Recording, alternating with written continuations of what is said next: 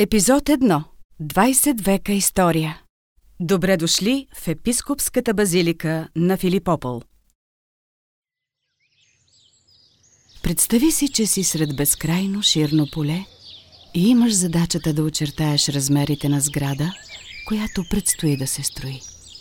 Сега последвай ме и направи трийсет и шест крачки. Спри и се обърни надясно. Погледни напред и направи още осемдесет и три крачки.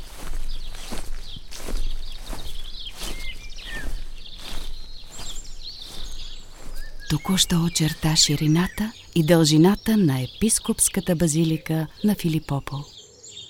Доста впечатляваща, нали?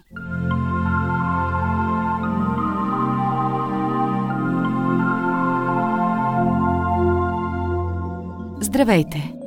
Радваме се да ви представим първите аудиосерии, посветени на Епископската базилика на Филипопол. Един от изгряващите и най-впечатляващи културни центрове в България. Пласт след пласт ще започнем бавно да разкриваме богатото историческо наследство, натрупано през вековете.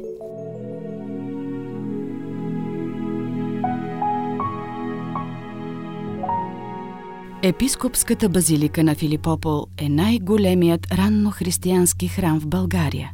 Тя е широка трийсет и шест метра и дълга близо осемдесет и три метра и се намира в Пловдив, вторият по големина град в страната.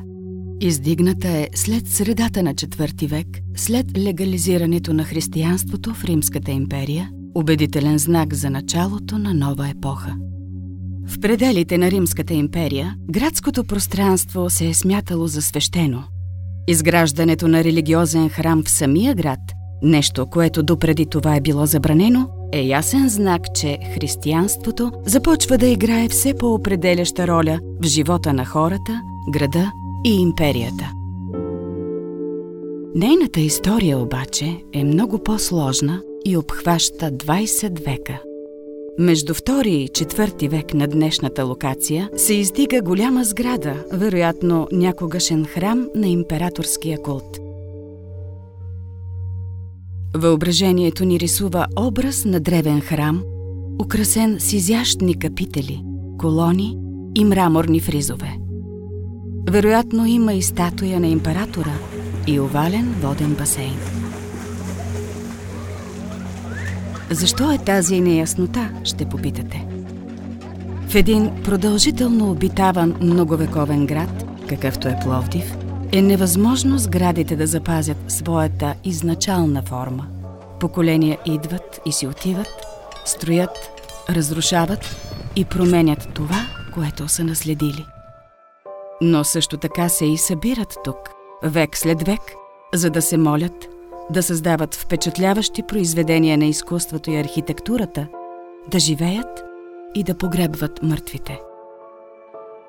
В края на шести и началото на седми век Епископската базилика е изоставена, тъй като градът вече не може да си позволи скъпи градежи и поддръжка, последвано от икономически затруднения и сериозни разрушения. Памет за светостта на мястото се съхранила и през десети век. Християнски некропол се появил над част от някогашната базилика. Онова, което останало от сградата на базиликата, послужило за основа и хората построили върху и своите скромни жилища.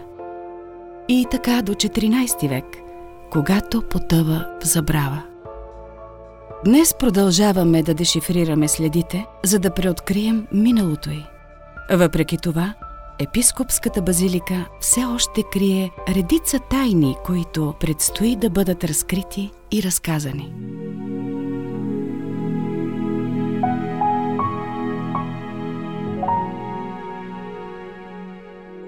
Благодарим ти, че изслуша първия епизод от аудиосериите за Епископската базилика на Филипопол. Ако ти хареса чутото, те молим да споделиш с приятели. Ръка за ръка, нека заедно ви водим в нашето вълнуващо пътешествие към връщането на този забележителен обект към нов живот. Посети пловдив мозайкс точка орг и ни последвай в социалните мрежи на Бишопс Базилика. Стигнахме само до първия слой от нейната изумителна история, така че остани с нас и със следващите епизоди.